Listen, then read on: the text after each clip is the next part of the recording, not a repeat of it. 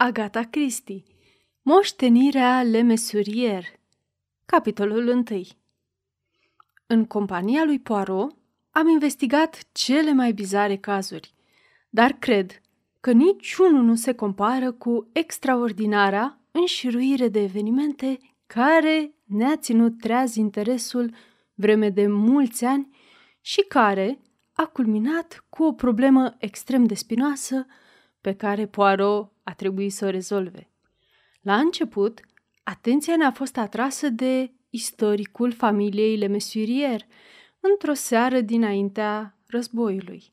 Eu și Poirot abia ne regăsisem, înnoind prietenia pe care o legaserăm în Belgia. El se ocupa de o problemă pentru Ministerul de Război, dând o soluție întru totul satisfăcătoare.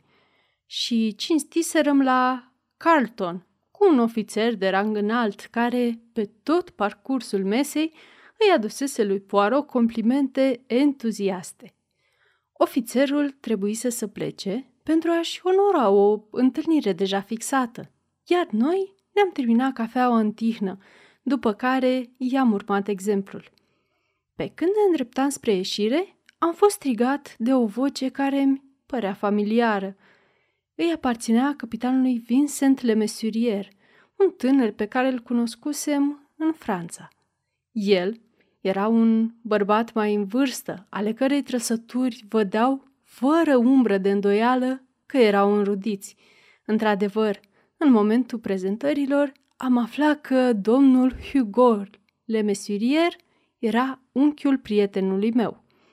Nu avusesem o amiciție foarte strânsă cu junele capitan, dar era un tip plăcut, cu o atitudine oarecum visătoare și îmi aminteam zvonurile potrivit cărora făcea parte dintr-o veche familie de viță nobilă, posesoarea unui domeniu în Northumberland încă de dinainte de reformă.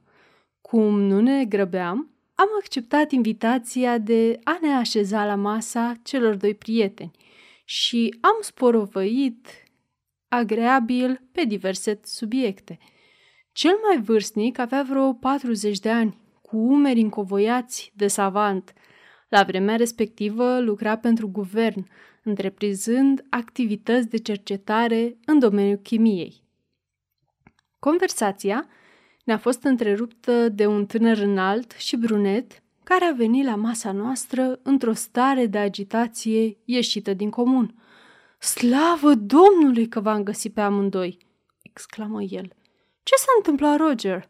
Guvernatorul Vincent, o cădere groaznică, un cal tânăr. Nu am mai auzit restul vorbelor, întrucât capitanul îl trase într-o parte.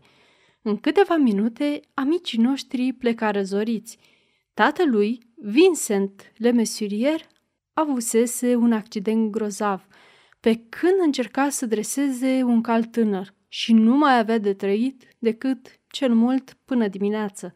Vincent căpătase o paloare cadaverică și era stupefiat de cumplita veste.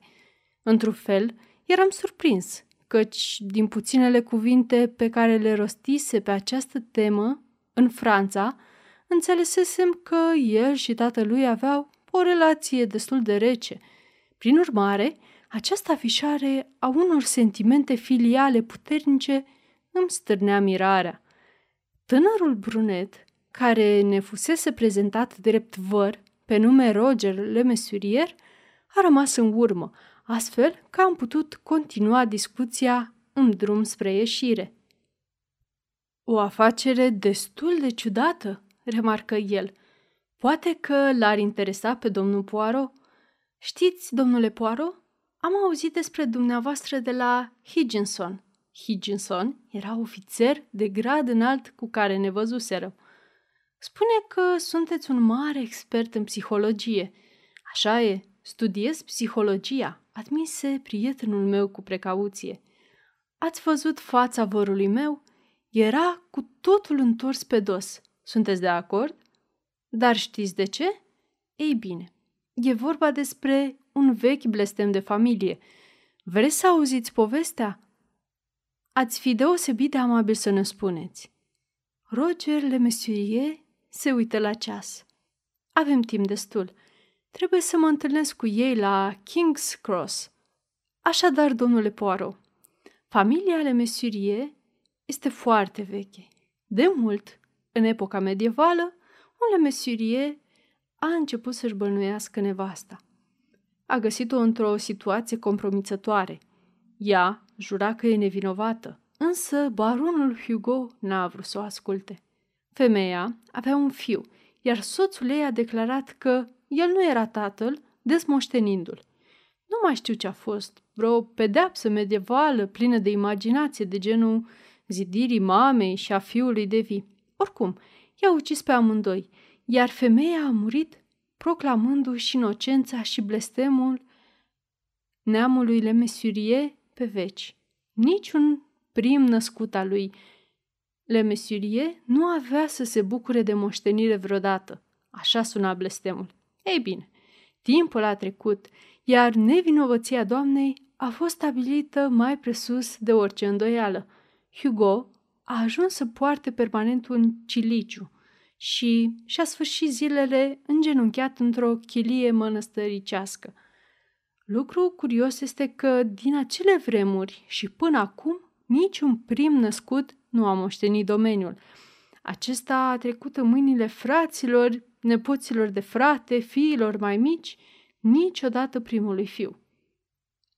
Tatălui Vincent era al doilea din cinci fii, cel mai mare murind în copilărie. Desigur, pe tot parcursul războiului, Vincent a fost convins că dacă era vreun om sortit pieirii, atunci el era acela. Cu toate acestea, în mod straniu, cei doi frați mai mici, ai lui, au fost uciși, pe când el a scăpat nevătămat. O istorie de familie foarte interesantă, comentă Poirot gânditor. Însă acum tatăl pe moarte, iar fiul cel mare îl moștenește. Întocmai. Blestemul a ruginit, nu face față ritmului vieții moderne. Poirot clătină din cap, de parcă ar fi dezaprobat tonul glumeț al interlocutorului. Roger Le Mesurier se uită iarăși la ceas și se anunță că trebuie să plece. Povestea a continuat a doua zi, când am aflat de moartea tragică a capitanului Vincent Le Mesurier, călătorea spre nord, cu trenul poștal scoțian și, pe timpul nopții, deschise ușa compartimentului și sări afară. Se considera că șocul provocat de accidentul suferit de tatăl său, asociat cu traumele inerente războiului, îi provocaseră o tulburare mentală temporară. S-a menționat și ciudata superstiție transmisă în familia Lemesurie de atâtea generații, mai ales că noul moștenitor, fratele tatălui său, Ronald Remesurie, avusese decât un fiu care murise pe somn. Întâlnirea noastră întâmplătoare cu tânărul Vincent din ultima seară a vieții sale ne-a atâțat interesul pentru familia Lemesurie. Astfel, peste doi ani, am remarcat știrea despre moartea lui Ronald Le Mesurier, care era deja invalid în momentul în care preluase domeniul familial.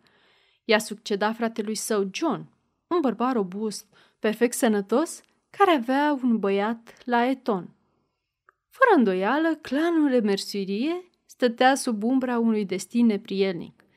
Chiar în următoarea vacanță, băiatul s-a împușcat accidental, pierzându-și viața – Decesul tatălui său, care a survenit brusc în urma unei înțepături de viespe, a făcut ca averea să ajungă la cel mai tânăr frate dintre cei cinci, Hugo, pe care ne amintim că îl cunoscuserăm în noaptea fatală de la Carlton. Am comentat seria extraordinară de ghinioane care s-a abătut asupra familiei Le Mesurie, dar, în afară de asta, nu ne-am interesat prea mult de această poveste. Se apropia însă clipa când aveam să jucăm un rol important. Capitolul 2 Într-o dimineață ne-a fost anunțată vizita unei doamne Lemesurie. Era o femeie înaltă și energică, la vreo 30 de ani. a cărei atitudine emana hotărâre și înțelepciune. Vorbea cu un slab accent american. Domnul Poirot? Sunt încântată să vă cunosc. Soțul meu, Hugo Le Mesurier, v-a întâlnit odată, acum mulți ani, însă nu cred că vă mai amintiți. Ți minte perfect, madame. S-a întâmplat la Carlton. Este extraordinar. Domnule Poirot, sunt foarte îngrijorată. De ce, madame? Fiul meu cel mare, știți, am doi băieți. Ronald are opt ani, iar Gerald șase. Continuați, madame. De ce ați fi îngrijorată pentru micul Ronald? Domnule Poirot, în ultimele șase luni a scăpat de trei ori la milimetru din ghearele morții, odată de la nec, pe când eram cu toți în Cornwall vara trecută. Odată a căzut de la fereastra odăii copiilor și odată s-a intoxicat cu tomaină. Pe semne că fața lui Poirot îi exprima prea grăitor opinia, căci doamna ale Mesurie urmă să-și tragă sufletul. Desigur, știu că, după părerea dumneavoastră, sunt doar o femeie nebună, care face din țânțar armăsar. Nici de cum, madam. Orice mamă are dreptate să se necăjească în astfel de împrejurări, dar nu văd cum v-aș putea fi de ajutor. Eu nu sunt le bon Dieu ca să controlez valurile. Pentru fereastra camerei copiilor aș sugera niște gratii. Cât despre mâncare, nimic nu este mai eficient decât grija unei mame. Dar de ce se întâmplă toate astea lui Ronald și nu lui Gerald? Soarta, madame, le hazard. Credeți? Cum vedeți dumneavoastră lucrurile, madame? Dar soțul dumneavoastră. O umbră traversă chipul doamnei Mesurie. N-are rost să insist pe lângă Hugo. Nu vrea să asculte. După cum probabil știți, se presupune că există un blestem la adresa familiei. Niciun prim născut nu poate moșteni averea. Hugo crede această legendă. Nutrește o pasiune colosală pentru istoria familiei și este superstițios în cel mai înalt grad. Când îi împărtășesc temerile mele, spune doar că este un blestem de care nu putem scăpa. Dar eu sunt americană, domnule Poirot, și acolo nu prea ne pasă de blesteme. Ne place să auzim despre ele în poveștile cu nobili. Conferă un soi de cașe. Eu nu eram decât o actriță de comedii muzicale, cu roluri insignifiante când m-am întâlnit cu Hugo. Și acest blestem de familie mi se părea de-a dreptul adorabil. Este foarte potrivit pentru basme la gura sobei, în serile de iarnă, dar când vine vorba de proprii copii, pur și simplu îmi ador băieții, domnule Poaro. Aș face orice pentru ei. Prin urmare, dumneavoastră refuzați să credeți legenda familiei, madame? Poate o legendă să taie cu fierăstrăul o tulpină de iederă? Ce spuneți acolo, madame?" exclamă Poirot cu o expresie de uimire totală întipărită pe chip. Ziceam, poate o legendă, ori o stafie, dacă vreți să o numiți așa, să taie cu fierăstrăul o tulpină de iederă? Nu spun nimic de Cornwall. Un băiat poate să se ducă prea departe în apă și să dea de necaz, cu toate că Ronald a învățat să noate încă de la patru ani, însă cu iedera e altceva. Ambii băieți erau foarte năzdrăvani. Descoperiseră că puteau să urce și să coboare pe iederă. Făceau asta tot timpul. Într-o zi, când Gerard era plecat, Ronald a vrut iar să se cațere. Iedera a cedat și el a căzut. Din fericire, nu s-a rănit prea tare – eu însă m-am dus și am cercetat tulpina. Fusese retezată, domnule Poaro, în mod clar, cu intenție. Îmi spuneți un lucru extrem de grav, madame. Afirmați că băiatul mai mic era plecat în acel moment? Da. Și când s-a întâmplat o trăvirea cu tomaină? Nu, atunci eram amândoi acasă. Bizar, murmură Poirot. Acum, madame, cine locuiește împreună cu dumneavoastră? Domnișoara Soders, guvernanta copiilor și John Gardiner, secretarul soțului meu. Doamna Le Mesurier făcu o pauză, având un aer ușor jenat. Și mai cine, madame? Maiorul Roger Le Mesurier, pe care, dacă nu mă înșel, l-ați cunoscut tot în acea noapte, petrece la noi destul de mult timp.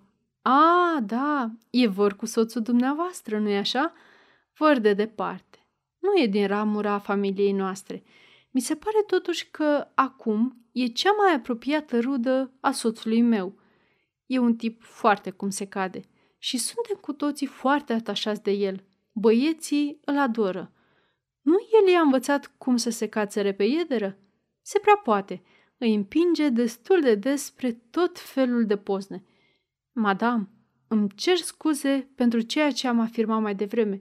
Pericolul este real și cred că vă pot fi de ajutor. Vă propun să ne invitați pe amândoi să vă facem o vizită de câteva zile. Soțul dumneavoastră ar avea vreo obiecție? O, nici vorbă, dar va fi de părere că n-are niciun sens. Mă înfurie de-a dreptul modul în care așteaptă pasiv ca băieții să moară. Liniștiți-vă, madam. Haideți să ne organizăm metodic. Capitolul 3 S-au făcut toate aranjamentele, iar a doua zi goneam spre nord. Poirot era adâncit în reverie. Se dezmetici pe neașteptate, observând Dintr-un tren ca acesta a căzut Vincent Le Mesurier? Puse un accent aproape insesizabil pe cuvântul căzut. Doar nu bănuiești că a fost o crimă. Nu te frapează, Hastings, că unele decese din familia Le Mesurier ar fi putut să fie orchestrate? Să luăm moartea lui Vincent, de exemplu. Apoi băiatul de la Eton. Un accident implicând o pușcă este întotdeauna neclar. Să presupune că puștul acesta ar fi căzut de la fereastra camerei copiilor și s-ar fi zdrobit de pământ. Ce este mai firesc și mai puțin suspect? Dar de ce numai băiatul acela, Hastings? Cine profită de pe urma morții primului născut? Fratele mai mic, de numai șapte ani? Absurd.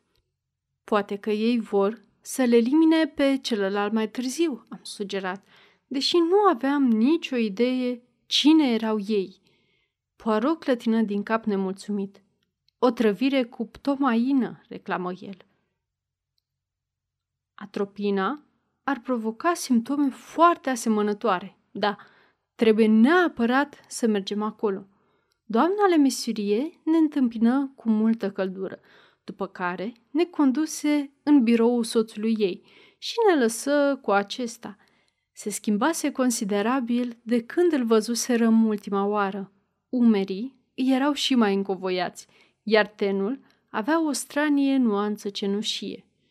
Îl ascultă pe Poirot explicându-i motivul prezenței noastre. Recunosc spiritul practic al lui Sadi, comentă el în cele din urmă. Vă rog să fiți oaspetele nostru, domnule Poirot, și vă mulțumesc pentru că ați venit. Dar ce e scris, e scris. Soarta păcătosului este crudă. Noi, cei din neamul mesurie, știm, nimeni nu poate scăpa de predestinare. Poirot menționă iederea tăiată cu fierăstrăul, însă Hugo nu părea deloc impresionat.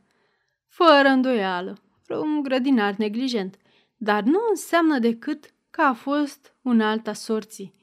Trebuie să insist, domnule Poirot, că nu putem întârzia prea mult acțiunea blestemului. Poirot îl privi atent. De ce spuneți asta? Pentru că eu însumi sunt pe moarte. Am fost la doctor anul trecut. Sufăr de o boală incurabilă. Sfârșitul mi-e aproape. Dar înainte să pierd eu, Ronald se va stinge. Moștenitorul va fi Gerald. Și dacă i s-ar întâmpla ceva și lui? Nu îi se va întâmpla nimic. El nu este în pericol. Și totuși, insistă Poirot, vorul meu, Roger, este următorul în linia de succesiune. Am fost întrerupți. Un bărbat înalt și chipeș, cu un păr arămiu ondulat, intră cu un vraf de hârtii. Nu mă ocup de asta acum, Gardiner, spuse Hugo Le Mesurier, după care adăugă, secretarul meu, domnul Gardiner. Secretarul se înclină, rosti câteva cuvinte amabile și se retrase. În ciuda înfățișării plăcute, avea ceva respingător. I-am comunicat părerea mea lui Poirot la scurt timp după aceea, când ne plimbam pe domeniul splendid și, spre mirarea mea, a fost de acord. Da, da, Hastings, ai dreptate. Nu-mi place deloc. Este prea arătos. Nu se va speti niciodată muncind. A, iată-i pe copii. Doamna Lemesirie înaintă în direcția noastră, avându-i pe băieți alături. Erau niște puși drăguți, cel mai mic brunet ca mama sa, cel mai mare cu bucle arămii. Ne strânseră mâinile ca niște gentilomi și imediat se lăsară cuceriți de poaro. Apoi ne-a fost prezentată domnișoara Saunders, o femeie ștearsă care încheia plutonul. Aceasta este o înregistrare Cărțiaude.eu Capitolul 4 Câteva zile am dus un trai agreabil și relaxant. Am vegheat în permanență, dar fără niciun rezultat. Băieții făceau tot ce le poftea inima și nimic nu părea în regulă. În a patra zi a sosit și maiorul Robert Le Mesurier. Nu se schimbase prea mult. Părea la fel de lipsit de griji și de vesel, menținându-și obiceiul de a trata orice situație cu lejeritate. În mod evident, era favoritul băieților, care l-au primit cu țipete de bucurie și l-au târât imediat în grădină să se joace de-a indienii. Am remarcat că Poirot s-a dus pe urmele lor fără să-l observe nimeni. Capitolul 5 În ziua următoare au fost invitați cu toții, inclusiv puștii, să ia ceaiul la doamna Clygate, al cărei domeniu se învecina cu cel al familiei Le Mesurie. Doamna Le Mesurie ne-a propus să mergem și noi, dar a părut ușurată când Poirot a refuzat, declarând că preferă să rămână acasă. După ce plecă toată lumea, Poirot se puse pe treabă.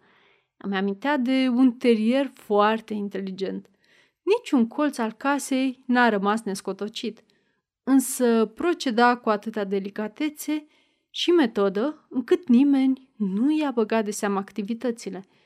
La sfârșit, se vedea limpede că era nemulțumit. Am luat ceaiul pe terasă cu domnișoara Saunders, care nu fusese inclusă în grupul invitaților la Lady Clygate. Băieților o să le placă, murmură ea fără vlagă, deși sper că o să se poarte frumos și nu o să distrugă straturile de flori, nici nu o să se apropie de albine.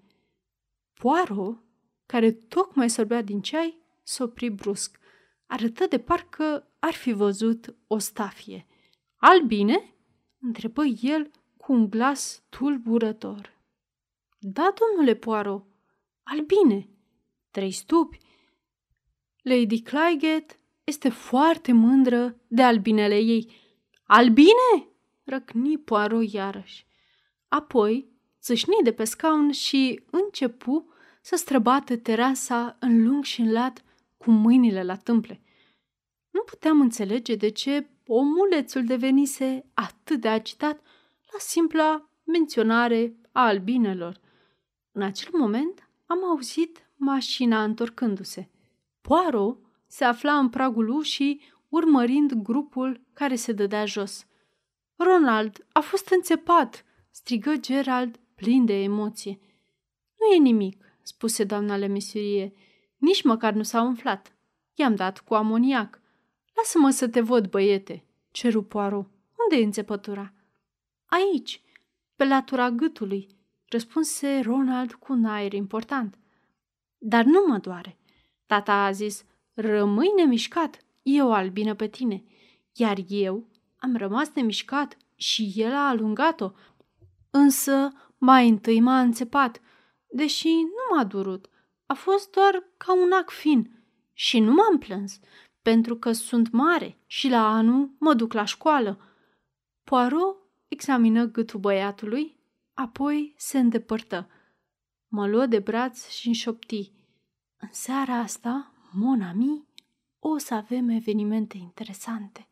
Să nu sufli o vorbă nimănui. Nu acceptă să-mi ofere mai multe detalii, așa că tot restul după amiezei am fost roz de curiozitate. S-a retras de vreme și i-am urmat exemplul. Pe când urcam spre dormitoare, mă prinse de cot și mă instrui. Nu te desprăca. Așteaptă o vreme. Stinge lumina și vino aici. L-am ascultat și peste câteva minute l-am găsit pe coridor. Mi-a cerut, printr-un gest, să nu fac zgomot și ne-am furișat prin aripa copiilor. Ronald ocupa o cămăruță separată. Am intrat și ne-am ascuns în colțul cel mai întunecat. Respirația băiatului era profundă și regulată. Are un somn foarte adânc, am șoptit. Poirot în cuvință din cap. A fost drogat, murmură el. De ce? Ca să nu țipe când... Când ce? Am întrebat văzând că se oprise. Când e înțepat cu un ac de seringă, monami. Sss, trebuie să tăcem, deși nu mă aștept să se întâmple ceva prea curând. Capitolul 6 În privința asta, Poirot se înșela. Abia dacă trecuseră zece minute, când ușa se deschise încet și o siluetă pătrunse în cameră. Am auzit o respirație grăbită. Sunetul pașilor se apropie de pat, după care urmă un clic. Raza unei lanterne se opri asupra copilului adormit. Purtătorul rămânea în umbră. Personajul puse lanterna deoparte. Cu mâna dreaptă ridică o seringă, iar cu stânga atinse gâtul băiatului. Poirot și eu am țășnit simultan. Lanterna se rostogoli pe podea și ne-am luptat cu intrusul pentru neric. Forța lui era extraordinară, însă am reușit să-l dovedim. Lumina Hastings! Trebuie să-i vedem fața, deși mă tem că știu prea bine cine este. Și eu știam, mi-am zis în timp ce căutam lanterna pe pipăite. Pentru o clipă o suspectasem pe secretar, mâna de antipatia pe care mi-o trezise, dar acum eram sigur că bărbatul, care urma să câștige de pe urma decesului micilor săi veri, era monstrul pe care îl vânam. Am lovit lanterna cu piciorul, am cules-o și am apropiat-o. Pata de lumină se opri pe fața lui. Hugo Le Mesurier, tatăl băiatului. Lanterna aproape că îmi scăpă din mână. Imposibil, am murmurat răgușit. Imposibil! Capitolul 7 Le Mesurier își pierduse cunoștința. Împreună cu Poirot, l-am cărat în dormitorul lui și l-am depus pe pat. Poirot se aplecă și extrase delicat un obiect din mâna dreaptă. Mi-l arătă. Era o seringă hipodermică. M-am cuptremurat. Ce-o fi înăuntru? O travă? Acid formic, presupun. Acid formic? Da, obținut probabil din distilarea furnicilor. Era chimist, nu uita. Decesul ar fi fost pus pe urma înțepăturii de albină. Doamne Dumnezeule, am bolborosit. Propriul fiu? Și te așteptai la asta? Poirot în cuvință solemn. Da, e nebun de sigur. Am închipui că istoria familiei a devenit pentru el o obsesie. Dorința lui fierbinte de a moșteni domeniul l-a impus să comită un lung șir de crime. Poate că ideea i-a venit prima dată în seara aceea, când a călătorit înspre nord împreună cu Vincent. Nu putea suporta ca predicția să nu se confirme. Fiul lui Ronald murise deja, iar Ronald însuși era în agonie. Nu a o constituție prea robustă. A organizat aparentul accident cu pușca și, lucru pe care nu l-am bănuit până acum, l-a ucis pe fratele său John prin aceeași metodă, injectându-i acid formic în vena jugulară. Astfel, ambiția ei s-a împlinit și a devenit stăpânul moșiei familiale. Însă triumful său a fost de scurtă durată. A aflat că suferea de o boală incurabilă și avea această idee fixă, dementă, potrivit căreia primul născut nu poate moșteni averea. Bănuiesc că accidentul de la scăldat a fost opera lui. L-a încurajat pe puști să se ducă prea departe. Dând greș, a retezat tulpina iederei, după care a pus o travă în mâncarea copilului. Diabolic! a murmurat străbătut de un fior și atât de bine plănuit. Da, monami, nu e nimic mai uimitor decât rațiunea extraordinară a nebunilor delegat. Dacă nu e nebunia extraordinară a celor raționali, presupun că de-abia recent a luat-o razna cu totul. La început, nebunia lui trăda o anumită metodă. Și când te gândești că l-am suspectat pe Roger, un tip atât de grozav. Era firesc, monami. Știam că și el călătorise cu Vincent spre nord în noaptea aceea. Mai știam și că, în linia succesiunii, era următorul după Hugo și copiii lui. Însă ipoteza noastră nu era susținută de fapte. Iedera a fost retezată când numai micul Ronald era acasă, însă Roger ar avea interesul ca ambii băieți să-și piardă viața.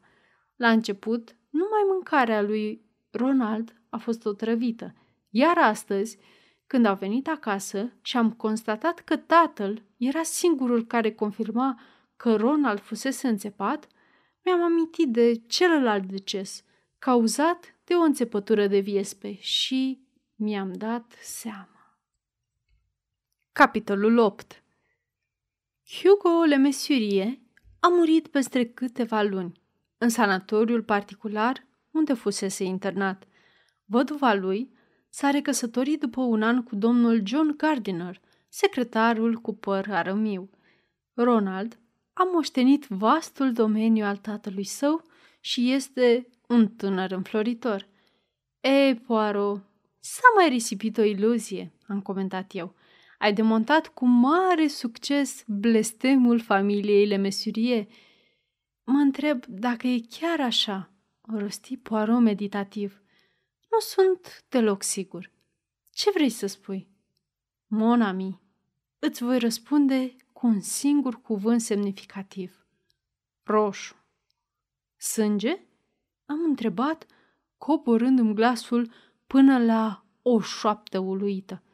Ca întotdeauna, ai o imaginație melodramatică, Hastings. Mă refer la ceva mult mai prozaic, la părul micului Ronald Le Mesurier. Sfârșit.